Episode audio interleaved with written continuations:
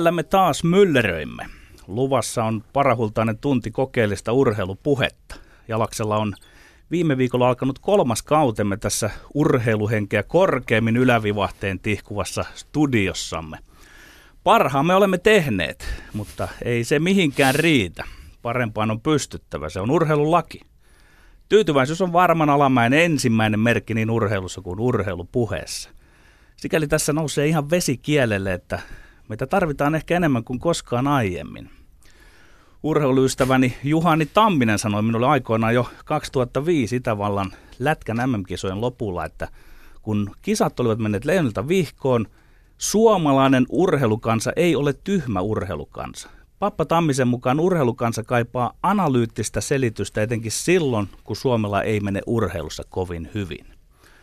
Jäimme kesällä tuon Lindgrenin kanssa tauolle, sillä välin kilpailtiin kesäolympialaiset Riossa. Miten kävi? No, huonosti meni. Suomalainen urheilua rakastava kansa on yhtenä kysymysmerkkinä tällä hetkellä. Miksi meni niin kuin meni? Entä missä piileskelevät urheilupomot Nieminen ja Kojonkoski, joilta kaivataan selontekoa? Meillä on tänään täällä vieraanamme tuore Leijonin päävalmentaja Lauri Marjamäki. Millä silmällä sinä olet, Lauri, katsonut suomalaisen huippuurheilun edesottamuksia viime aikoina? Missä mennään? No tietenkin tuli seurattua jonkun verran Rion olympialaisia, varmaan ei yhdet olympialaisten tulokset, saadaan me yksi mitali tai viisi mitalia, niin varmaan se ei ole se juttu, vaan se, että varmasti on semmoinen keskustelupaikka, että mistä se lähtee ja itse kun katsoo semmoista isommasta kuvasta, niin varmasti kolme isoa asiaa, tuommoinen lasten ja nuorten urheilu, toinen asia on sitten tuommoinen tota, keskittäminen, eli mitä Suomessa tehdäänkin jo, että lahjakkaimmat, paikat, lahjakkaimmat urheilijat samaan paikkaan, eli tämmöinen akatemia-ajattelu ja sitten varmaan kolmantena kuitenkin, että missä kansainvälinen huippu menee, että tiedetäänkö me ihan oikeasti ja sitten se, että mihin me vedetään se rima, että tuo on aika raakaa kuitenkin tietyllä tavalla tuo huippuurheilu ja siellä pärjääminen. Kiitos Lauri Marmäki näistä, me palaamme sinuun aivan pian. Niin, Täällä me olemme kuulijan palveluksessa vastaamassa parhaan kykymme jälkeen niihin kysymyksiin, joita urheiluystävilleen tuottaa. Oh, järjestän hengitykseni ensin kohdalleen ennen kuin toteamme perättäisin sanoin. Me olemme Lindgren ja Sihvonen vastaamassa niihin kysymyksiin, joita urheiluystävilleen tuottaa. Se on kauniisti sanottu. Pappa Tammisen mä muuten toivoisin yleistyvän myöskin hieman, hieman tota Juhani Tammisesta puhuttaessa. Kuten kuulijat varmaan viime viikolla, kuuntelijat varmaan viime viikollakin huomasivat, niin meillä on myöskin hieman ravisteltu tätä meidän omaa muotoamme, erityisesti juuri näiden väittelyiden osalta, joita tässä alussa väännetään – Tämä meidän oma kisamme on saanut hieman uudenlaista muotoa ja siitä seuraamme myöskin toki aktiivisesti palautetta Twitterin puolella hashtagillä LS-puhe. Voi paitsi seurata näitä meidän viikoittaisia aiheita ottaa osaa keskusteluun, koska mehän toki toivomme, että meidän äänemme eivät olisi ainoat äänet, joita näihin urheilun tuottamiin kysymyksiin kuullaan, vaan, vaan voitte aktiivisesti osallistua keskusteluun. Laittakaa toki palautetta myöskin siitä, että onko uusi muoto toimiva vai ei.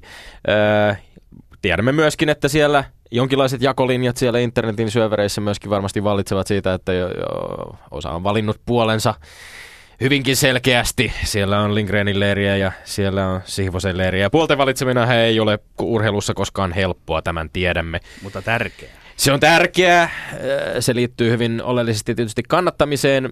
Tällä viikolla aika kiinnostavasti se on liittynyt myöskin urheilijoiden tekemiin valintoihin. Suomi tulee kohtaamaan Maanantaina ensimmäisessä MM-karsintaottelussa huuhkajat siis tulee, Suomen jalkapallomaajoukkue tulee kohtaamaan Kosovon ja paljon on kohistus siitä, että kumman puolen Perparim Hetemai valitsee. Ja tällä viikolla on nyt sitten ilmeisesti huojentava tieto kuitenkin saatu siitä, että Perpa on valinnut Suomen ja tästä me voimme kaikki varmasti olla iloisia, mutta Meillä on kolme väittelyaihetta ja väittelyaiheinamme ovat tänään. Ensimmäisenä, onko urheilijalla oikeus osoittaa mieltään kansallislaulun aikana urheilutapahtumassa, kyllä vai ei?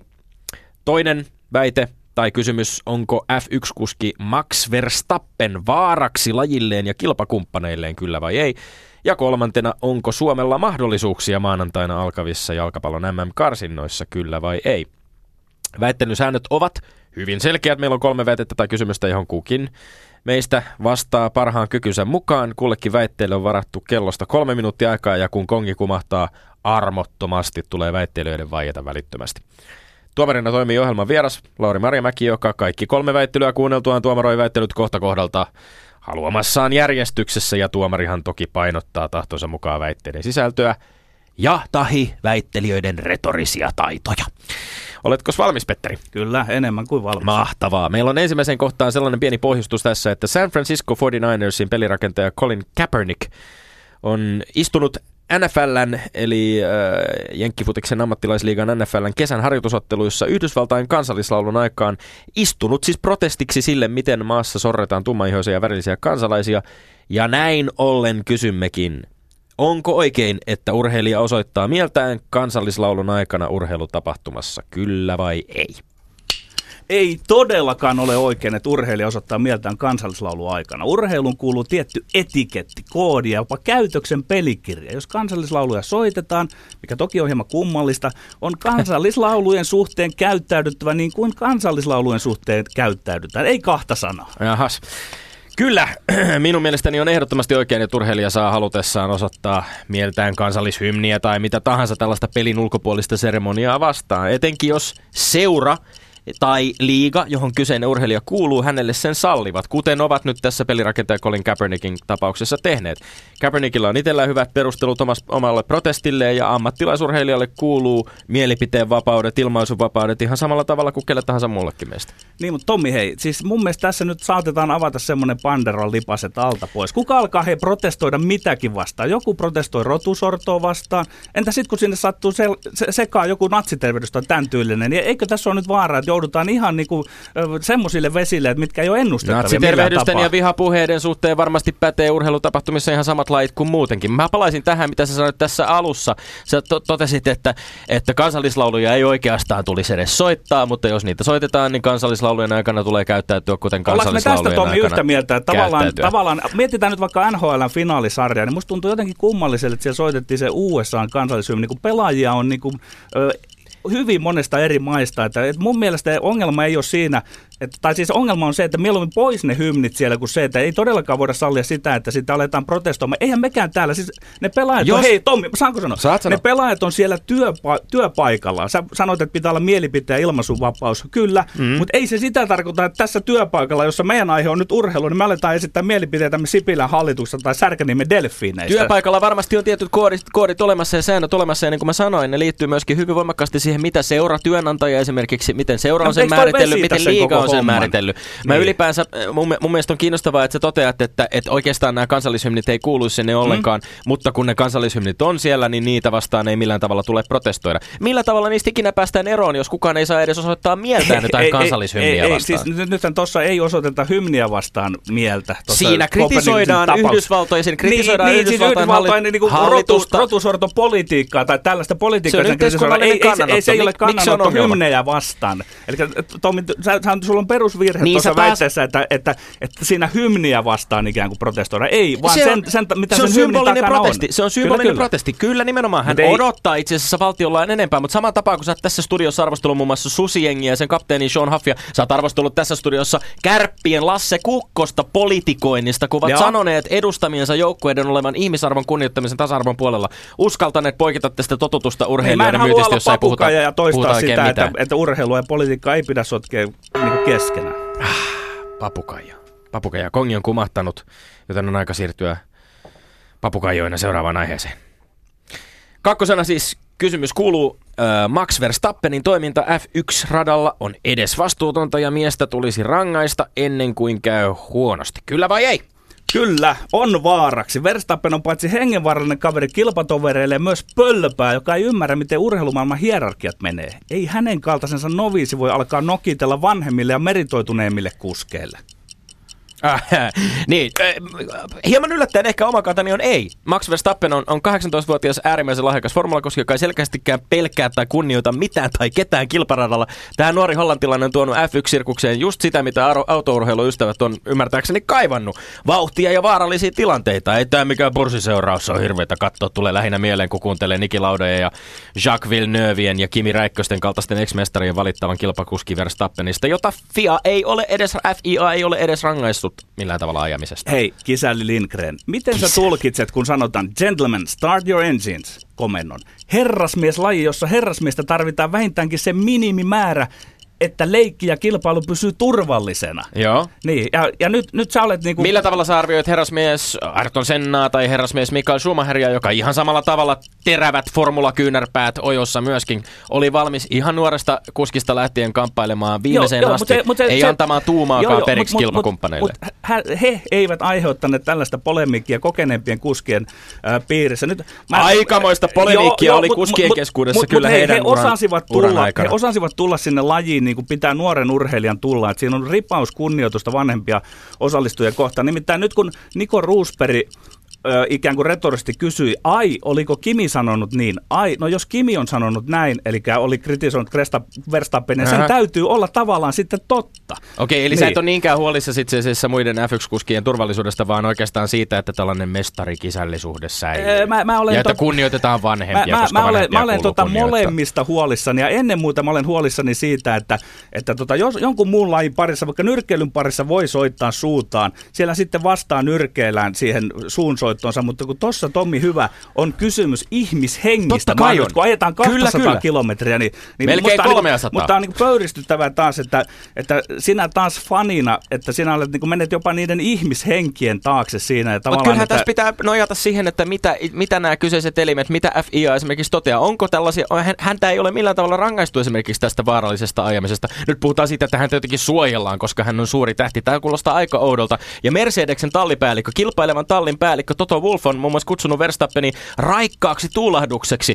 Refreshing but dangerous, toki sanoen. Joo, hei, hei. Sano Markku Joo, joo. Aleni lainaten, maximum Joo, joo, attack, mutta- mutta Tommi, kun- maximum attack. Hei, joo, Tomi, mutta kun sä sanoit että Niki Laudet, Jack Villeneuve ja Kimi Räikköset, Niin. kyllä heilläkin on Maximum jokin, valitus. joo, on heillä jokin hoksnokka ja käry siitä, mitä on laji nimeltä Totta kai F1 on, ja heillä on oikeus antaa palautetta. Heillä on oikeus myöskin antaa palautetta äh, Max Verstappenille näissä, näissä tota, ku, äh, ku- äh, kul- kuljettajien tapaamisissa. Kyllähän tässä alkaa taas vähän pulssi kohota ja, ja tota, meininki, meininki, meininki on ylöspäin. Siirrymme seuraavaksi jalkapalloon.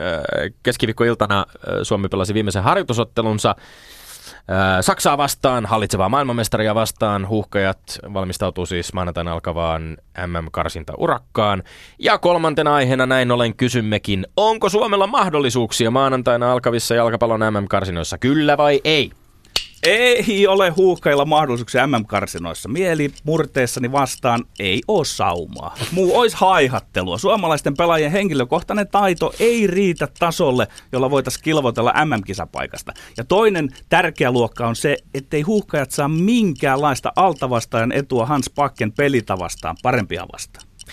Ikuisena optimistinen ja jalkapalloromantikkona sanon kyllä, Suomella on täydet mahdollisuudet tämän karsinoissa vaikka mihin. Mä perustan väitteen ennen kaikkea siihen, että jopa näissä kesän harjoitusotteluissa Suomen nuori joukkue on pystynyt haastamaan, ennen kaikkea puolustuspelaamisellaan haastamaan maailman kolme ylivoimaisesti kovimpia kuuluvaa maata, Belgian, Italian ja Saksan. Suomi on tehnyt viisaasti harjoittelemalla kivenkovia maita vastaan selvänä altavastaajana, eikä mikään tämän tulevan MM-karsintalohkon vastustajista ole Suomelle ennalta edes mikään ylivoimainen vastus. Tomi, mä yritän pitää nyt pokkani tässä. Pidä olet pokkas, pidä. innossa. Mutta hei, siis asetelma, tuhattelit jo. asetelmahan on ainakin selkeä. Pakken saldo nyt.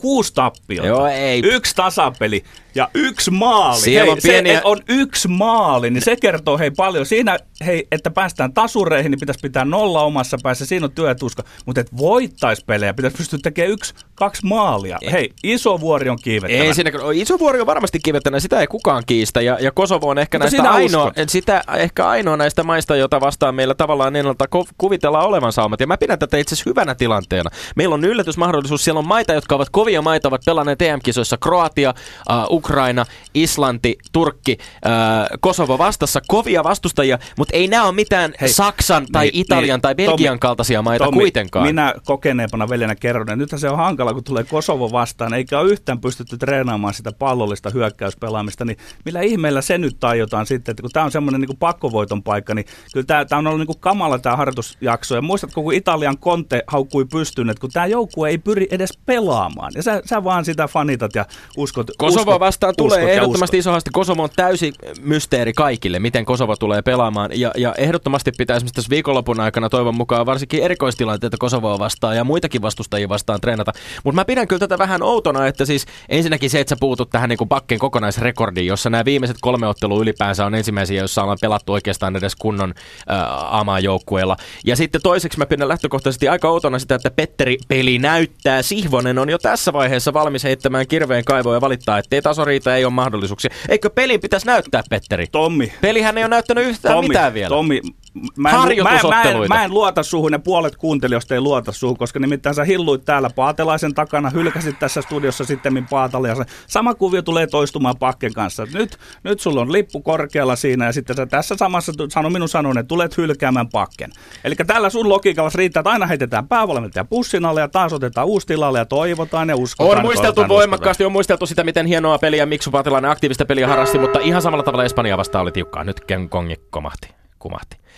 Niin sitä vaan meinasin tuossa, että ei niitä maalipaikkoja ehkä siinä Hihonin ihmeessäkään ihan kauheasti rakenneltu. No niin. No niin, sitten. Oteta, otetaanhan jingle tähän väliin, niin saadaan ihan hetken aikaa rauhoittua. Yle puheessa. Lindgren ja Sihvonen. No niin, Lauri Marjamäki, ota ohjat päätä kohta kohdalta. Kumpi vei näissä kolmessa jutussa voiton väitteessä?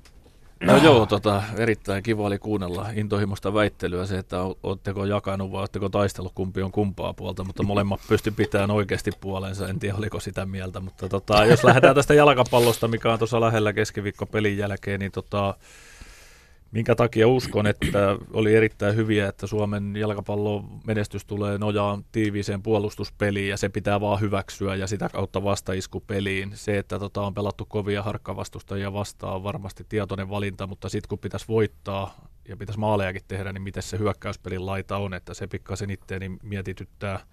Se varmaan mietityttää monia muitakin. Meillä on onneksi kuitenkin nyt Teemu Pukki ja, ja muita, jotka ovat vähän saaneet onnistumisen seuratasolla. Joo, se on ihan se totta. On. Me tarvitaan varmaan, että joku put- putkaisi sen pallon maali, on se pohjanpalo tai pukki vai kuka siellä sitten onkaan. Mutta taas totuus, niin kuin mitä Sihvonen esitti, että haihattelu ei vaan riitä, että kyllä niin iso vuori on kiivettävänä. Ja tota, taas toisaalta ajatellaan toi Kanerva oli loppu tuon ajan tuossa ja ne haki pari hyvää tulosta tuolta sitten, niin mä uskon, että se Kanervan osaaminen ja tuominen myös sitten pakelle uudelle va- päävalmentajalle, mutta kyllä mä jotenkin niin kuin haluan kuitenkin ajatella, että Suomella on mahdollisuudet, hyviä argumentteja, mutta kyllä mä silti uskon, että jalkapallopelinä yksittäinen peli, katsotaan mitä tahansa, ne on maalin pelejä, että Suomella on realistinen mahdollisuus. Silloin käänny tässä tapauksessa Tommin puoleen, eli hänelle pisteet siitä. Onneksi olkoon. Tommi. Kiitos, kiitos. Yksi nolla. Ja, ja tosiaan oli hauskaa, että nostit esiin tämän, tämän nimenomaan nämä Rive Kanervan johdolla vedetyt ö, viimeiset harjoitusottelut, jotka, jotka silloin tosiaan, se vähän tuppaa unohtumaan tuossa EM-karsinta urakassa, joka toki, toki meni alle odotusten, mutta siinä itse asiassa haettiin aika hyviä tuloksia sitten Kreikkaa vastaan, Romaniaa vastaan vieraissa ja Pohjois-Irlantia vastaan. Loppuvaiheessa kuitenkin niin kaikki, kaikki joukkueita, no Kreikka ei ollut EM-kisoissa, mutta, mutta Romania ja Pohjois-Irlanti molemmat pelasivat EM-kisoissa ja hyvin tasaväkisesti onnistuttiin vääntämään heitä vastaan. Lauri Marjamäki tekee mieli kysyä tässä kohtaa, että ö, meillä on täällä studiossa käynyt ihmiset, jotka on sanonut, että Suomessa käydään tämmöistä lajien välistä keskustelua. Onko sinua vielä vedetty tähän rinkiin tavallaan mukaan sitten No- lätkän No joo, kyllä meillä sillä on ollut, että meillä on salibändipäävalmentaja Kettunen ja Sammel Vuonka on erittäin paljon ollut muutenkin yhteyksissä ja muuta. Nuori intohimoinen coachi, niin vaihdetaan paljonkin ajatuksia. Nurmelan Mikalta kuulin vaan tästä Kanerva ja Nurmelan, niin kuin, että miten he sitten sai hyviä tuloksia ja semmoinen positiivinen ajattelu, että miten voimme voittaa Albanian esimerkiksi semmoinen iso otsake ja sen alle ruvetaan tekemään, että nähdään se voittamisen mahdollisuus ja muuta, niin siitä tuli tämä vaan mieleen, että siellä on varmasti paljon, paljon osaamista, mutta paljon on vielä enemmänkin ja uskon, että tämä jatkuu tämä lajien välinen niin vuoropuhelu, koska sieltä löytyy aina taas seuraavia steppejä sitten varmaan itse kullekin. Entä Hyvä. sitten ykkös- vai kakkosväittely? No ykkösväittämä tämä kansallishymni ja voiko silloin protestoida ja muuta. Ja tota, Petterillä erittäin hyvin, että jos siellä nyt on päätetty, että se kansallishymni soi ja se on tietyllä tavalla sellainen etiketti, että kyllä silloin pitää niin kuin mun mielestä niin kuin on joukkueurheilusta varsinkin kysymys, niin siellä on tietyt niin kuin jutut, mikä vaan niin kuin pitää hyväksyä ja käyttäytyä niiden normien mukaan. Ei se se, että niin kuin onko se hyvä juttu. Mä oon ihan samaa mieltä, että kuuntelee KHL-pelejä jääkiekossa tai NHL, niin on se vähän niin kuin teen näistä joka peliä ennen. Se on eri kuin maaotteluissa nämä, on nämä kansallishymnit ja muuta, mutta tota, tietenkin myös Tommin mielipidevapaus, että tota, se, on, se on just näin. Että, mutta taas mä en usko, että nämä kansallishymnit poistuu sillä, että yksittäinen pelaaja – omia protestejaan pitää, että mun mielestä taas niin kuin mennään taas tähän joukkueurheiluun ja tämmöiseen, että jos tämmöinen on päätetty ja päätetty ja sitten se joskus poistetaan, niin varmaan hyvä juttu, mutta tota, kyllä mä kuitenkin kallistun tässä Petterin, että siis se, että on etiketti, on, on normit, on tietty niin kuin tyyli ja tapa toimia, jos se on sovittu, niin sitten se sovitaan, eikä, eikä siellä silloin yksittäinen urheilija rupeaa protestoimaan ja näyttää, kuinka iso ego hän on, että ego ei kuitenkaan ikinä sitten joukkueurheilussa kasva sitten joukkueen ylitte. Hyväksy, hyväksymme tämän tuomion onne, onneksi olkaa Petteri. Yes, nyt ollaan tiukassa tasatilanteessa yksi, yksi ja, ja hieman alkaa jännittää, jotta vähän jännitystä saataisiin vielä lievennettyä. Tähän väliin tekee mieli kovasti kysyä ihan lyhyesti äh, kommentit. Yritin ehkä vähän halpamaisesti verota tässä Lasse Kukkoskorttiin muun muassa, äh, josta tässä, tässäkin studiossa on, on tosiaan väännetty. Lauri Marjamäki, äh, kun täällä Suomessa esimerkiksi niin kuin pakolaiskeskustelun turvapaikanhakijoihin liittyvän keskustelun ollessa kuumimmillaan Oulun kärppien Lasse Kukkonen tai Oulun kärpät päätti Lasse Kukkosen suulla tavallaan todeta, että Ouluun ovat kaikki tervetulleita, niin se oli aika iso ja rohkea kannanotto kuitenkin. Ja ehkä vielä lätkän puolelta, josta ei olla välttämättä totuttu niin kuin ylipäänsä tällaisia lajin ulkopuolisia kannanottoja kuulemaan kauheasti. Niin ja mun mielestä kuitenkin, että vaikka Lasse Kukkonen edustaa Oulun kärppiä kapteenina, niin hänellä on mielipidevapaus, mutta hän ehkä se nyt tulkittiin väärin, että se ei ollut Oulun kärppien, että mun mielestä niin tämmöisten niin ison urheiluseurojen niin kuin antaa mielipide jostain poliittisista asioista tai johonkin tämmöisiin, niin se on ehkä, ehkä sitten niin keskusteltavissa, että mihin, mutta tota Lasse oli sanonut omana itsenään ja omana henkilönään niin kuin tämän mielipiteen. Ja totta kai siitä tuli pieni, että se piti käsiteltiin joukkueen sisässä, koska kaikki ymmärtää, että meillä on 30 pelaajaa ja kaikilla voi olla oma mielipide, ettei sitä vaan niin joukkueen, että Lassekin ymmärsi, että hän vaan antoi niin oman mielipiteen. Ei tämä ole mikään kärppien tai meidän joukkue ja muuta ja mun mielestä on hienoa, että urheilijat sanoo omia mielipiteitään, mutta se pitää aina eriyttää varsinkin tässä joukkueurheilussa, että onko koko kärpät tai onko koko joukkue ja muuta. Että tota... Paljon positiivistakin huomiota siitä kuitenkin koitui joukkueelle ja lajillekin väittäisin, koska ehkä sellaiset ihmiset, jotka, jotka vähän kyynisestikin saattavat suhtautua niin kuin lätkään tai lätkän pelaajiin, niin, niin pitivät tätä oikeastaan aika niin kuin virkistävänä. Ja saattoi olla kyllä toisenkinlaisia äänenpainoja, että mä Niitä luin jotain, että tässä nyt, nyt hyl, hylätään kärpät ja muuta, että, mutta onneksi, onneksi nyt ei ilmeisesti ihan niin käynyt, mutta mun mielestä on hieno vasta vastaus Lauri Marjamäeltä, että kun siellä on 30 jätkää kopissa, niin siellä on myös 30 mielipidettä ja etenkin joukkueurheilun piiristä. Tämä on sikäli ripauksen hankalaa se, että, se, että, että alettaisiin muodostaa että esimerkiksi jotain yhteistä kantaa johonkin ulkourheilulliseen poliittiseen asiaan. Mm.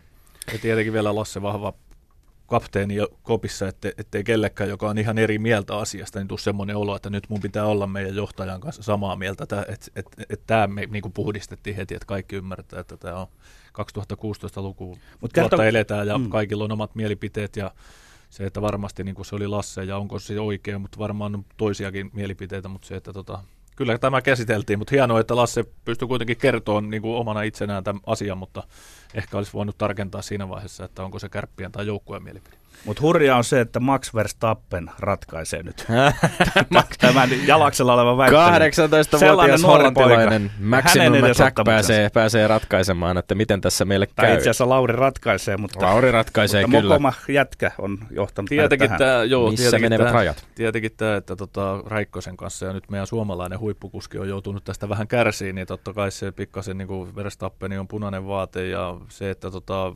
viihdettä tarvitaan, vauhtia, vaarallisia tilanteita ja miksi F1 ei rankase tätä, että ne niin kuin tietyllä tavalla hyväksyy, että tämä oli hyviä pointteja Tommilta ja sitten taas kuitenkin, kun mennään tuommoiseen, että 300 ajetaan hengenvaarallinen sääntöjen rajamailla ruvetaan olemaan ja tota, tietyllä tavalla kuitenkin tämmöinen hierarkinen juttu, että ajatellaan me yhteiskuntaa, että meidän papat ja isopapat ja muut on tehnyt tästä semmoisen, että, me, että kyllä meidän pitää pieni kunnioitus olla vanhempia kohtaan, tai mä nuorena valmentajana menen tuonne, niin pitää kunnioittaa kokeneita, että yleensä on mahdollista, että täällä saa valmentaja tehdä näitä töitä, ja siinä on kyllä just näin, ja tota, mutta kyllä niin kuin aina tarvitaan värilaiskia, on kyse huippuun, mutta on myös viihteestä, ja tässä niin kuin, mutta se, että tota, nyt nyt ehkä kuitenkin sitten, mitä on lukenut itse näiden kurskien kommentteja ja muuta, niin tota, kyllä tämä rupeaa olemaan niin kuin siinä ja siinä, että tota, ei, ei, ei, ei, ei tyhmä saa olla, että liian isoja riskejä niin kuin henge, hengenvaarallista ruveta, että kyllä tämä Kyllä tämä 60-40 kääntynyt Petteri. Ai, ja sinne meni. Ai, Kyllä. ai, ai, mutta tiukkaa oli. Tiukkaa oli vääntö, hyväksymme niin. tuomarin tuomion mukisematta onnittelut. Petteri, olemme tiukassa yksi yksi tasa tilanteessa. Kyllä, nyt kausi on alkanut mielenkiintoisesti. Kausi on alkanut hieman niin. mielenkiintoisemmin ainakin. Minähän haastan viime... tässä hallitsevaa mestaria Tommi Lindgrenia. Nyt. Hallitsevaa mestaria, joka oli 0-5 tappiolla edellisen syksyn alussa, että ihan hyvinhän tässä vielä pullat on unissa, mutta ensi viikolla jatketaan uuden väitteiden parissa. Ja nyt jatketaan Lauri Marjamäen kanssa.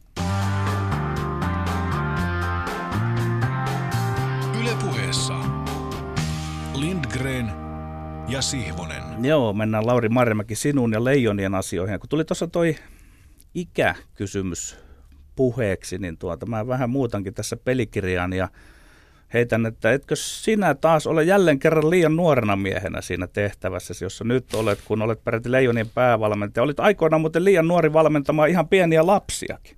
Sen jälkeen liian nuori valmentamaan CP ja Ainoreita, liian nuori valmentamaan SM-liigajoukkoita. Mitä tämä on? Selitä meille. Nuori mies, Lauri Marimäki.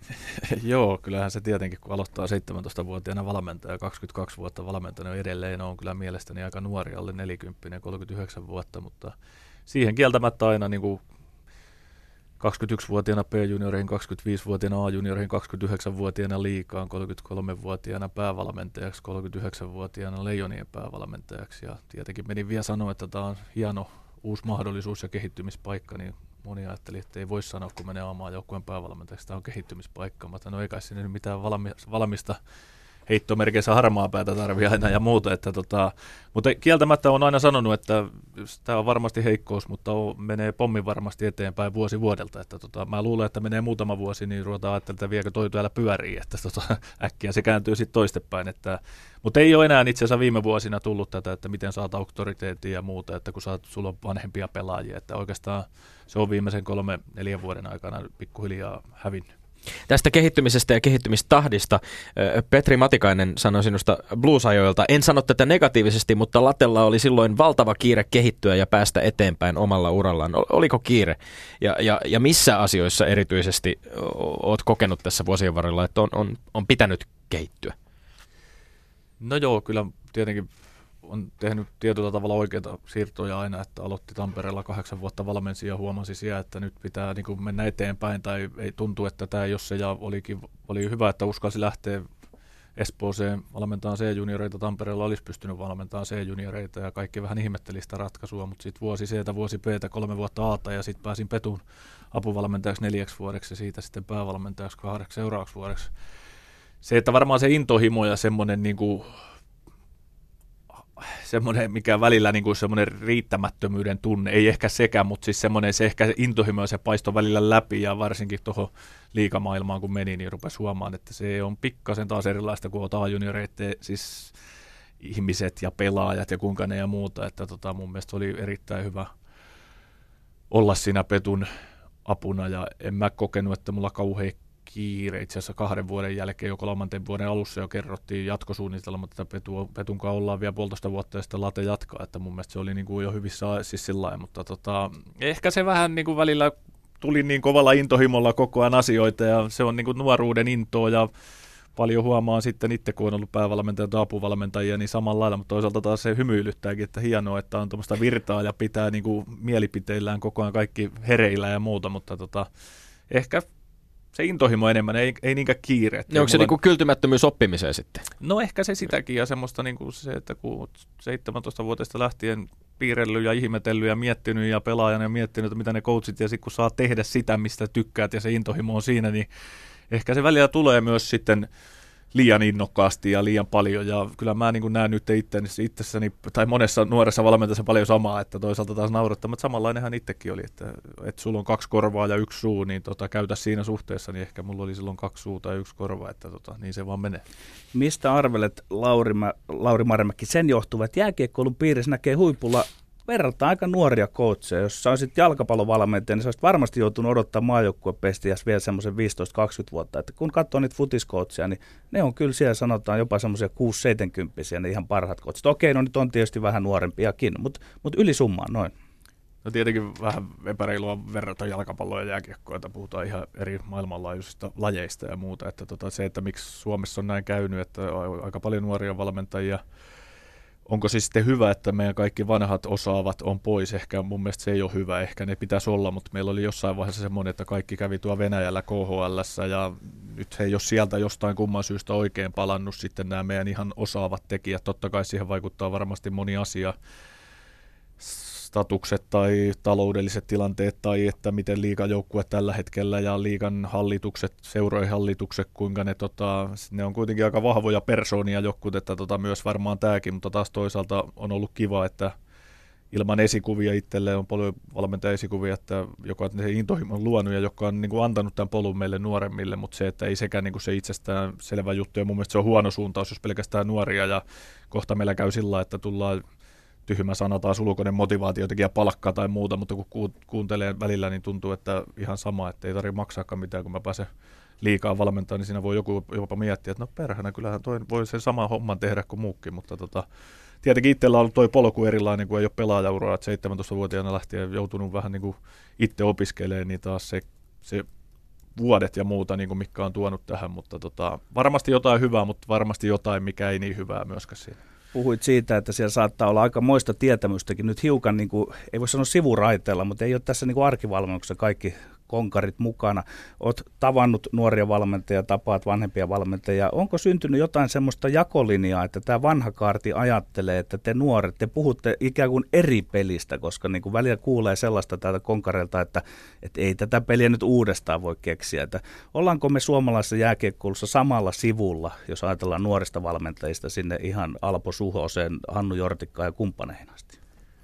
No ei varmasti olla samalla sivulla, jos ruvetaan pelistä puhuu, siis sillä, että peli, peli, kaikki näkee pelin vähän eri lailla, eikä mun mielestä tarvikaan olla samalla sivulla. Sitten taas tullaan tämmöinen johtaminen ja kokonaisuuksien hallinta, toimintaympäristöhallinta, miten yksittäisen pelaajan niin kuin yksilön kehittyminen siellä joukkueen sisässä, niin siinä on varmasti niin kuin monia eri, mutta se, että niin kuin, en mä usko, että yksikään niin kuin enää valmentaja, tai mä en halua uskoa, että eihän tätä nyt kannata uudestaan keksiä. No ei varmaan kannatakaan, mutta sitten se, että tota, kyllä mä oon ainakin kokenut, että kokeneemmat valmentajat ja vanhemmat valmentajat on hyvin ottanut nuoremman polven. Ainakin itsellä on semmoinen fiilis, kun tuohon liikamaailmaan niin hyvin otettiin vastaan, että mutta tietynlainen kunnioitus, jos me puhutaan Max Verstappenin tou- touhuista, niin kyllä tässä sillä niin kuin, ei nyt ihan nöyränä kuin kulkukoira, mutta siis sillä pitää ymmärtää tiettyä hierarkiaa. Hierarkia pitää varmasti ymmärtää. Puhuit kokeneemmista valmentajista, puhuit esikuvista. Ketkä ovat Lauri Marjamäen esikuvia valmentajina? Jääkiekkovalmentajina? Tai muuten? No kyllä siis sillä Tampereella kun on syntynyt ja nyt sinne palannut 14 vuoden tauon jälkeen, niin kyllä mulla niin sillä vaikka mä Ilveksen, synnytään Ilveksen tai Tapparan mieheksi, Ilveksen mieheksi, mutta aina mä ihailin sitä Tapparaa niin kuin siitä Kalevi Nummisen ja Rauno Korpien aikaa, että kuinka ammattimaista se toiminta oli ja se intohimo, millä Rauno Korpi suhtautui silloin valmentamiseen tappara-aikoina kautta, vaikka menikin välillä varmaan tempaukset ylitte, mutta se oli se ja Moskovan lentokentällä muista haastatteluun, kun kaikki me annettiin ja itki siinä, että ei vaan riittänyt, se oli jotenkin itselle semmoinen wow, että kuinka pystyy niin kuin noin syvällä olemaan ja pystyy niin kuin mies tirauttaa pienen kyynelenkin siinä, niin se oli mun mielestä hienoa ja sitä kautta niin kuin seurasin paljon Ilveksen P-junioreita valmensin, niin Tapparan liiga, siellä oli nuori intohimoinen valmentaja Jukka Rautakorpi vei progressiivisesti asioita eteenpäin. Tykkäsin katsoa paljon harjoituksia, kävin paljon pelejä, koska siinä oli mun mielestä joku juttu, mihin se kaikki perustui, niin se, se niin kuin innosti. Ja totta kai sitten sen jälkeen Jalosen Jukan avoimuus, hän kiersi seuroissa, toi paljon uusia ajatuksia ja tykkäsi hänen toiminnastaan maajoukkueen valmentajana ja, ja, ja sitten kuitenkin on saanut olla huippuvalmentajien apureina – on ollut Erkka Westerlundin apuvalmentajana, Kari Jalosen apuvalmentajana maajoukkueessa, Petri Matikaisen ja Hannu Jortikan 20 niin on ollut aika ihanteellinen tilanne myös oppia, jolla sillä niin kuin antennit pystyssä niin sanotusti ja saada sieltä osaamista. Ennen kuin mennään Leijoniin, niin käydään terävästi läpi se, mitä tapahtui Oulun kärpissä. Seura ilmoitti tehneensä 900 000 euroa voittoa. Ilmeisesti siellä on täytynyt myös päävalmentajan ja valmennustiimin onnistua jotenkin. Pakettiin vähän näitä kärpät vuosiasi. No lyhykäisyydessä oli mahtavaa, että kärpät halus mut sinne valmentajaksi ja se, että tota, tiedettiin, että seura oli ollut edellistä neljä vuotta siellä 8-10 ja tietenkin tiesin, että siellä on kauhea potentiaali niin kuin, ja siellä on mahdollisuus onnistua ja niin siellä pitääkin onnistua. Se on semmoinen organisaatio. Halusin uuden haasteen, että miten niin sanotusti ennakkosuosikin valmentaminen, että kuinka vaikeaa se on, niin kuin monet sanoo, ja meillä oli hyviä nuoria pelaajia, mä sain hyvän uuden valmennusryhmän, oli tärkeää ensimmäinen kesä, yhdeksän viikkoa, saatiin tutustua toisiimme ja saatiin kyllä hyvä, hyvä pöhinä päälle. Meidän nuoret pelaajat kehittyy ja tietenkin se, että mestaruus ekana vuonna ja ennen kaikkea toisena vuonna, että pystyttiin uusiin mestaruus, niin niin, niin, ja sitten viimeinen vuosi niin oli, oli kyllä sillä hyvä, että otettiin vielä runkosarissa 119 pinnaa, vaikka hävittiin sitten välierissä seitsemäs peli nyt Tapparalle, jos voitettiin kaksi, niin mun mielestä peli, peli, peli oli rehellinen. Tappara oli parempi ja ansaitsi finaalipaikaa ja sitä kautta mestaruuden. Se, että me satsattiin aika paljon Champions Hockey Liigaa ja mentiin, ekana vuonna tiputtiin finaalista jatkoajalla ja toisena vuonna päästiin, mutta ei voitettu sitten Frölundaa. Että paljon hyviä asioita, pari Suomen mestaruutta ja SM Brunssia ja CHL mutta enemmän mä nostan vielä sitä kuusi pelaajaa saatiin NHL ja sitä kautta se näkyy myös tuloksissa, myös urheilullinen menestys, että NHL-rahoja tulee ja, ja, ja kuitenkin hienoa, että seura menestyy urheilussa, mutta seura menestyy taloudellisesti, se kertoo niin kuin laajemmasta osaamisesta, mutta kyllä niin kuin nyt kun on alkanut taas uusi kausi, niin huomaa, että nyt se pitää sen napanuoran pistää poikki, että vähän on ikävä, varsinkin valmennustiimiä ja ryhmää ja muutamia pelaajia ja seuraa tosi tarkkaa kärppiä, mutta pitää vaan ymmärtää nyt, että itse päätöksensä tehnyt, mutta upeat aikaa oli ja, ja, ja, ja, oli hieno nähdä, että sitten pystyttiin pärjäänkin ja maistaa menestystä. Ja, mutta, mutta myös elämisen kannalta kaikki oli niin kuin viimeisen päälle perhe viihtyä ja muuta, että pelkkiä positiivisia muistoja. Vähän ehkä vähättelyäkin sanoa paljon hyviä asioita, pari mestaruutta ja, ja pronssia. Et, et kyllähän tämä niinku tavallaan, jos ajattelee pari-kolme vuotta ja, ja joukkoja voittaa kaksi kertaa mestaruuden niukasti, kaksi, kolme perättäisenä vuonna käytyä eeppistä taistoa kovaa vastustajaa Tampereen tapparaa vastaan. Viimeisellä kerralla sitten Tampere, Tampereella vietiin, vietiin, vietiin tota pidempi korsia ja mentiin sitten ihan mestaruuteen asti, mutta tota, aika, aika tarumainen tuloshan tämä tavallaan oli ja jotenkin niin kuin mietityttää, että tästähän, jos Lauri Marjamäki olisi kärpissä jatkanut edelleen, niin, niin ties kuinka monta, monta mestaruutta tässä tulevina vuosina olisi tullut. Että dynastiaa siellä rakenneltiin. On, onko nyt millainen, millä, millä mielin seuraat, seuraa ja sen aikaa oman valmennuspestisi jälkeen? No varmasti seuraan tosi tarkkaakin ja muuta ja toivottavasti en hirveästi pyörisi ja ihmettele, että se ei ole varmaan hyvä juttu myöskään, että seura menee eteenpäin. Pitää aina muistaa, valmentajia tulee, pelaajia tulee, mutta seura on ja pysyy. Että mun mielestä kaikki pitää perustua siihen, eikä yksittäisiin ihmisiin tai henkilöihin. Että ja just tämä, että taloudellisesti tehdään. Ok, jos me oltaisiin voitu mestaruus, kolmas mestaruus putkeen, niin ei taloudellinen tilanne olisi ollut tommonen kyllä niin, kuin, niin se vaan menee käsi kädessä, että koska siitä olisi joutunut aika paljon maksaa mestaruusbonuksia, järjestää mestaruusjuhlia ja vaikka Junno aina pikkasen nikkaskin että hopeille olisi pitänyt jäädä, niin olisi ollut parempi taloudellinen tulos, mutta tota, ihan puoli chokina. Mutta enemmänkin ei ole ehkä ne mestaru, totta kai siis kun voitat jotain, että itse viimeiset 11 vuotta, niin oma joukkue on ollut 10 kertaa mitallipeleissä. Mun mielestä se on niin kuin enemmän sitä, eli neljän joukko, eli ja sitten se, että nämä pelaajat, että näet tämmöisiä donskoita, kemppaisia pokkaa, ahoon, Pulyjärveen, Nutivaaraa, että ne pääsee oikeasti tuonne niin kuin maailman kovimpaan liikaa, niin ne on mun mielestä semmoisia, että missä voi sanoa, että valmennuskin on pystynyt tukeen ja auttaa niissä. Että tota, ne on ehkä itselle semmoisia niin ehkä jopa isompia juttuja kuin yksittäinen voitto tai muuta. Niin puhutaan suomalaisen lätkän eh, tilasta ehkä ylipäänsä. Miten itse, Lauri Märimäki, näet niin kuin kotimaisen kiekkoliigan tavallaan? Puhuit tuossa itsekin siitä, että kärpät on, on myös eh, samaan aikaan, kun Suomessa ollaan kamppailtu liigassa, niin on myös ollut CHL-pelejä ja, ja tällä hetkellä tietysti meillä on yksi suomalainen tämmöinen äh, seurakiekkoilun lippulaiva Jokerit, joka tahkoo tuolla KHL-liigassa sitten tavallaan suhde, niin kuin suomalaisen kotimaisen kiekkoliigan suhde vaikkapa KHL tai NHL siinä, että ollaanko me, ollaanko me jollain tavalla niin kuin tässä laajemmassa maailman mittakaavassa kuitenkin semmoinen niin kuin ponnahdus alusta tai, tai, tai että, että täältä niin kuin ponnistetaan jotenkin tuonne suur, suurempiin ympyröihin vai miten, miten näet niin kuin kotimaisen liigan ja sen, ja sen tason ja merkityksen? No meillä on erittäin kilpailukykyinen liiga ja meillä on paljon katsojia ja ykköslaji Suomessa ja SM-liigaa tai nykyistä liigaa seurataan todella tarkkaan, mutta kyllä niin kuin isossa kuvassa on aina itse valmentajana ymmärtänyt, että myös tietyllä tavalla liiga on kasvattajaliiga. Eli me tarvitaan huippukokeneita pelaajia, paluumuuttajia, tähtiä, mutta ennen kaikkea tämmöiset nuoret pelaajat, jotka niin kuin, heillä on mahdollisuus harjoitella ammattimaisesti, heillä on mahdollisuus pelata kovassa liigassa ja sitä kautta kehittyä sitten eteenpäin, että et, et kyllä meidän niin kuin kuitenkin, jos puhutaan huippuurheilusta, niin kuin vähän viitattiin Rioon, niin kyllähän meidän pitää oikeasti tietää, missä kansainvälinen huippu menee ja lyödä se rima sinne myös seuroissa. Ja mä uskon, että sillä puolella meillä on aika paljon niin kuin kiristettävää, mutta se, että niin kuin onko meidän valmentajilla aikaa kiertää tuo katsomassa, missä maailman huippu menee, onko resursseja, ei pakosti, että itse huomasin taas, kun olin kolmen vuoden tauon jälkeen Pohjois-Amerikassa seurasin, niin tuntuu, että, että taas on tippunut niin kuin kärryiltä, että itteeni pidi joskus, että ymmärtäisin jotain tästä ja muuta. Tai siis varmaan ymmärrän, mutta se, se että sit kun sä näet konkreettisesti niin silmiä, se et telkkarista, vaan sit sä niin kuin aistit se, että Millä tavalla tippunut kärryiltä?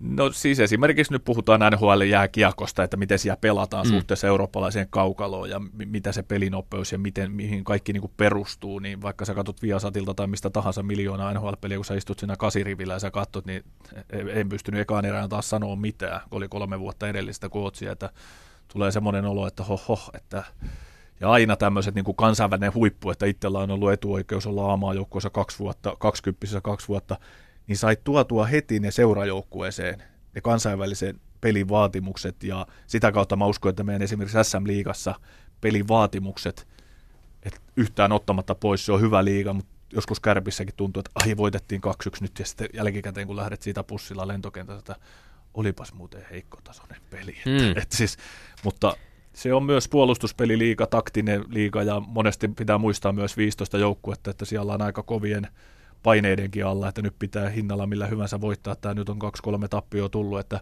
välillä siellä eletään vähän kädestä suuhun, mikä on ihan ymmärrettävää tässä. Tämä on kuitenkin tietyllä tavalla huippurheilua ja myös bisnestä ja muuta, että tota, sekin pitää aina muistaa. Tunnistatko Lauri Marmäki sitä ongelmaa, että kun lähdetään niin sanotusti katsomaan sitä kansainvälistä tasoa, tai sitten tulee Kanada ja pyyhkii muilla kanveesia, että siinä on myös se vaara sitten, että me lähdetään mahdollisesti liikaa korjaamaan jotain sitä, missä me olemme olleet hyviä, mikä on se meidän identiteettimme.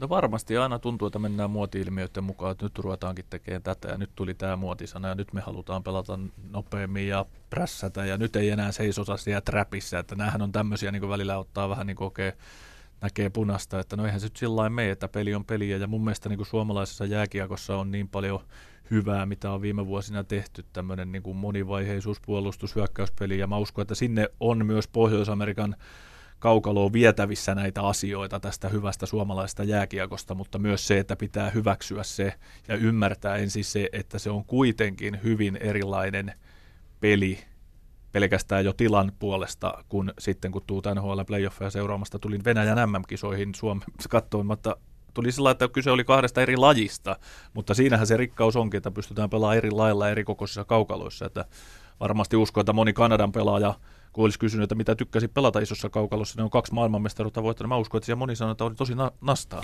Tämä on hienoa, että se, että mikä se sitten totuus, mutta se, että pitää kuitenkin niin paljon luonteellisesti eri, eri peli, toi pienen kaukalon peli kuin ison kaukalon peli. Ylepuheessa Lindgren ja Sihvonen. No tästä päästään sujuvasti jääkiekon maailmankappiin 2016 World Cupiin. Öö, kansainvälisen jääkiekkoliiton NHL ja NHLn pelaaja-assosiaation järjestämään jääkiekkoturnauksia, joka nyt järjestetään siis syksyllä 2016. Ottelut pelataan Torontossa 17. syyskuuta alkaen, eli ihan pian. Ja, ja nyt kun tässä puhuit tästä pohjoisamerikkalaisen kiekkoilun ja ehkä eurooppalaisen, suomalaisen kiekkoilun eroista, niin, niin jännittääkö Lauri Marjamäki?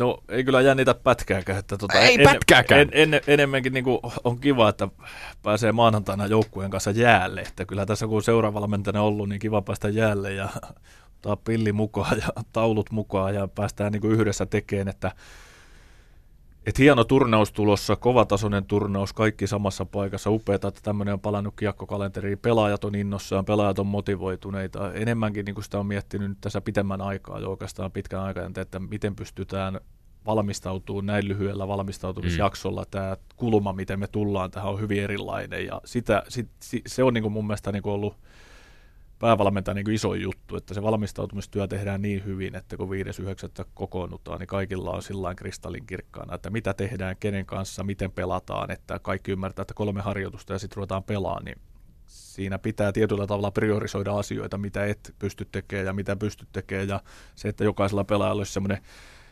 hyvä fiilis, hyvä luottavainen olo, että nyt mennään ja oli kiva kesäkuun lopussa, kun oltiin yksi iltapäivä yhdessä, niin ei ehkä se, että käytiin asioita läpi, vaan enemmän oli kiva se nähdä jätkät, että tuli heti hyvälle tuulelle, että siinä on kuitenkin itsellekin 90 prosenttia pelaajista, joiden kanssa olet joskus toihunut, ne on ollut nyt jossain NHL, nyt niitä näkee aina, niin se on aina makeeta ja Suomen maajoukkueessa on aina kiva mennä ja tulla. Ymmärsin, että olet tavannut jokaisen pelaajan henkilökohtaisesti. Kerro tästä hieman. No joo, mietin, että miten tämä valmistautuu niin joukkueen kanssa. Olla missään tekemisissä, niin en kyllä tarkistanut, että saanko olla yksittäisten pelaajien kanssa, mutta kai sitä nyt saa yksittäisten pelaajien tai ihmisten kanssa jutella, että päätti, että tapaa jokaisen pelaajan. Tuossa elokuun alussa ensimmäiset kolme viikkoa meni ympäri Suomen ja ennen kaikkea halusin ensin kysyä vähän, että mitä kuuluu ja miten menee ja mitä elämässä tapahtuu. Ja ennen kaikkea siltä pelaajalta paljon ajatuksia, että miten se kokee erilaiset asiat. Ja sitten sitä kautta mentiin pikkuhiljaa peliin ja avata sitä, että miten me halutaan pelata, että kaikille olisi niin kuin, ja vahvistaa se, että pelaajalla olisi semmoinen olo, että nyt on ihan hebreaa, vaan päinvastoin, että se on niin selkeää yksinkertaista. Hyvin paljon kyselin pelaajilta, kenen kanssa haluaisit pelata, miten koet, missä sun vahvu, siis sillä, että e, e, en, en niin kuin halua tyhmällä, että tosiaan 5.9. jaha, mihin late on, jaha, mä oon tossa ketjussa, jaha, mä oon tossa ja tossa. Että siis sillä että kaikki olisi mahdollisimman niin kuin, se vuorovaikutus ja luottamussuhteen rakentaminen. Tietenkin se on helppo, tiety, ei ole helppoa, mutta kun on ka, ka, lähestulkoon kaikkien kanssa ollut jossain vaiheessa, niin on kiva niin kuin, taas jatkaa siitä, mutta se, että niin kuin, tämmöisiä asioita käytiin hyvin pitkälle läpi. Kohtasivatko pelaajien näkemykset siitä, että minkälaiseen rooliin he ovat tulossa ja kenen kanssa he haluavat pelata niiden ajatusten kanssa, mitä sinulla mahdollisesti oli etukäteen? No kyllä niin, kuin niin tässä maajoukkuessa kuin sitten seuraajoukkuessa. Nämä on fiksuja jätkiä, ne on optimistisen tietää, että meillä on nämä 13 hyökkää. Ne pystyy itsensä sinne niin kuin, niin kuin nuori. Ihan puhutaan me vaikka 10 vuotta. Kun ne menee, niin kyllä ne tietää, että kuka on se paras jätkä ja kuka on sitten ja kuka. Että ne tietää vähän sitä hierarkiaa joukkueurheilussa ja sitä kautta niin kuin koki sitten ja aika hyvin, että ei ollut niin kuin yhtään tuntunut, että nyt ollaan kyllä ihan eri sivulla ja muuta. Ja sitten kun sitä avasi vielä sitä roolia ja sitä, niin kuin, että mitä odottaa ja totta kai se, että miten saisi ne meidän joukkueen vahvuudet esiin, että kaikki ymmärtää ehkä, että me ei tuossa pelissä tai tuommoisessa olta ehkä parhaita, mutta sitten yhdessä me voitaisiin jotain ja meillä on tämmöiset hyökkäjät ja tämmöiset pakit, että miten me saataisiin semmoinen hyvä ennakkoluulottomuus ja semmoinen oikeanlainen rohkeus niin kuin paistaa sitä pelistä läpi, niin varmasti sinne niin kuin keksiä juttuja, erityisesti hyökkäyspeliin, että se on niin kuin iso haaste tähän kaukalon kokoon jo liittyy.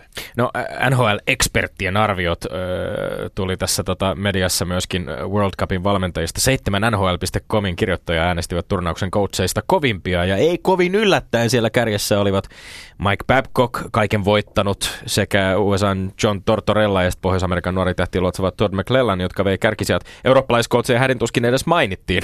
Pohjois-amerikkalainen kiekkomedia ei, ei taida sidusta tai muistakaan eurooppalaisjoukkueiden valmentajista kauheasti tietää. Onko tämä enemmänkin niin kuin eduksi?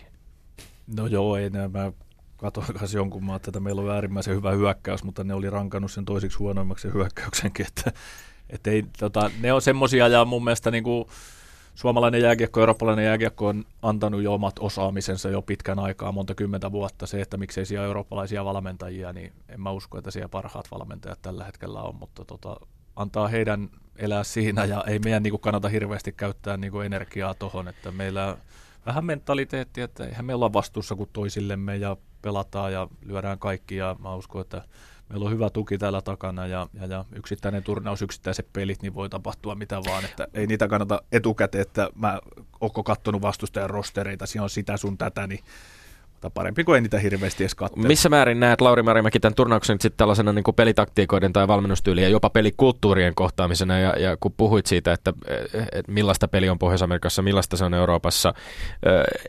Yleisesti ottaen kuitenkin kun puhutaan olympialaisista ja nyt varsinkin kun puhutaan World Cupista, niin nyt tavallaan on aina se sama, tavallaan sama, sama ääni kellossa, että nämä maailmanmestaruuskisat, joita vuodesta toiseen järjestetään, hyviä pelaajia, siellä on hyviä joukkueita, mutta nyt on niin kuin absoluuttisesti – huippujoukkueet kaikilla, kaikilla mailla. Ja tässä on nyt se niin kuin mahdollisuus meille näyttää, että me pystymme horjuttamaan pohjois-amerikkalaisia joukkueita. On, Onko tässä niin kuin, pitääkö tällaista miettiä ollenkaan päävalmentajan näkökulmasta?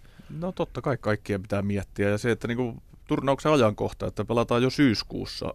Ei, kaikilla on sama niin valmistautumisaika on hyvin lyhyt, että mun mielestä niin taas verrattuna MM-kisoihin sulla on neljä viikkoa MM-leiritystä, sulla on pitkä MM-kisa rupeama kaksi ja puoli, kolme viikkoa mutta varmasti tullaan näkemään eri tyyleillä pelaavia joukkueita. Youngstars alle 23-vuotiaiden Pohjois-Amerikan tähtijoukkue. Sitten tulee Ruotsi, oma peliidentiteetti Venäjällä omanlaisensa ja muuta. Totta kai sitä pitää suhteuttaa sitä omaa peliä ja meillä on äärimmäisen tärkeää. Me pelataan kaksi Ruotsi harjoitusottelua, maaottelua tuossa ja sitten vielä Jenkkejä vastaan, niin me saadaan hyvää niin kuin, palautetta meidän pelistä, missä mennään, mutta se, että pitää niin kuin järkevästi ottaa se, että ei meidän tarvi olla valmiita, mutta se, että sunnuntaina 18. päivä, kun kiekko tippuu, niin silloin meillä on ne kokemukset ja me ollaan saatu niin kuin semmoinen tunne, että ja me ymmärretään, missä me mennään ja missä, missä, missä me voidaan olla parempia taas kuin vastusta. Ja yksittäiset turnaukset, kuitenkin yksittäinen peli, et, et vaikka Suomi on tehnyt hienoa MM-kisat ja muut, mutta ei me olla voitettu kuin kaksi maailmanmestaruutta. Siis siihen nähden, kuinka me on pelattu, ollaanko me finaaleissa pelattu 12 kertaa vai 10, mutta siis se, että kuinka vaikeaa sitten voittaminen on, ja tuolla on vielä hienosti tehty, että finaalit on paras kolmesta, eli kaksi voittoa pitää saada ja muuta, että, tota, mutta mä näen erittäin hyvät mahdollisuudet meillä menestyä tuossa turnauksessa. Niin, fakta on, että pelataan pienessä kaukalossa. Olet siitä tehnyt varmaan jotain omia alustavia johtopäätöksiä, suunnitelmia, jopa pelisuunnitelmia, mutta mitkä ovat edelleen ne tavallaan ne kilpailuedut millä synnytetään se yhteistyö jääkiekko, millä lailla pelataan sitä meidän peliä. Rauta vähän tätä ajattelua. No tietenkin suomalaisen pelaamisen identiteetti, että aika paljon meidän World Cup-pelaajista oli esimerkiksi MM-kisoissa nyt tuossa keväällä ja tietää, että mitä, mitä on niin kuin vaiheittain pelaaminen, mitä tarkoittaa tilan voittamispeli, kiekko-kontrollipeli, mitä tarkoittaa tuommoinen niin aktiivinen – painepuolustaminen, keskustahallinta, tämmöiset ne vaiheet olisi siellä näkyvissä. Tietenkin se, että suomalaisen jääkiekon ajatellaan mennään tuohon turnaukseen, niin kyllähän semmoinen tiivis viisikko, ei me voida pelata pitkällä viisikolla. Jos me halutaan yleensä tukea ja turvaa ja pelinopeutta niin puolustus- kuin hyökkäyspelisuuntaan, niin niin, niin se, että miten pohjoisamerikkalaiset pelaa, niin niillä on hyvin erilainen se, niin kuin se peliideologia, että saa kiekko, niin kaksi ampuu takasiniseen ja sitten sieltä jatketaan se tonne ja sitten mennään ja mennään, että kyllä meillä niin kuin pitää olla joku jatkumo siinä pelissä ja mä uskon, että suomalaiset pelaajat, ne on he, he, helposti niin kuin ne sitoutuu siihen, tietää ja varsinkin nyt niin kuin viittasin tuohon hyökkäyspeliin, että siihen löydettäisiin jotain, että meillä on kahdeksan pelaajaa, jotka on pelannut keskushyökkäjänä, nyt niistä neljä pelaa laidassa. Miten heidän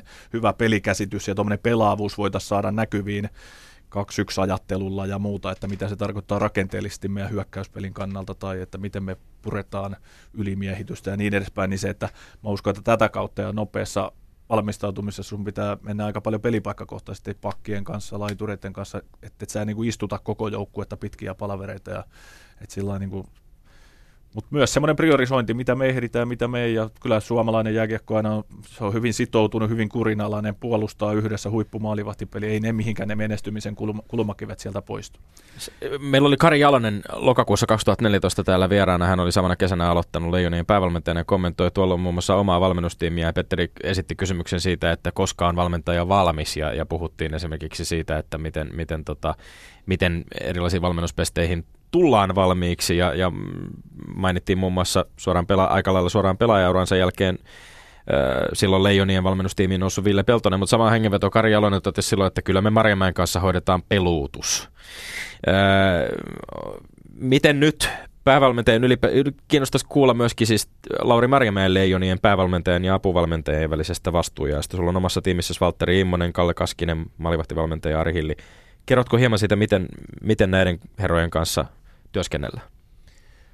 No tietenkin, kun rupesin kasaan valmennustiimiä, niin halusin ahkeria, intohimoisia, vähän erityylisiä ja vähän mitä haetaan. Niin tota, Kalle Kaskinen erittäin intohimoinen, ahkera jääkiekkomies, joka saa paljon aikaiseksi. Että ajatellaan tämmöistä, että joka ajattelee suht samalla lailla jääkiekosta, on helppo, hän työstää materiaalia, hänellä on hyviä ideoita, hän elää ja hengittää jääkiekkoa sitten mulla on itselle tärkeä tämmöinen pelaajakokemus, koska mulla ei itsellä sitä, niin mulla on aina valmennustiimissä ollut vahva pelaajatausta. Ja sitten mä tiesin, että mä tarvin pakeille peluuttajan Valtteri Immonen 16 vuotta ammattivalmentajana. Nyt viimeiset kahdeksan vuotta Sveitsin Chugissa. Tiedät, menestynyt pelaaja, kapteeni, kaikki. Ja tota, sitä kautta niin mun mielestä mä sain erittäin hyvä tapuvalmentaja Tari Hilli, mulle tuttu tuolta kolme vuotta Oulun kärpissä. Tietää myös joukkueen johdollisista asioista, että miten mä haluan, että päivä aikataulut menee, plus sitten, että hän on ammattilainen siinä, mitä hän tekee. Ja, Ja totta kai World Cupiin sitten meillä on erittäin iso staffi, on Teppo Numminen valmennuksen tukena. Siellä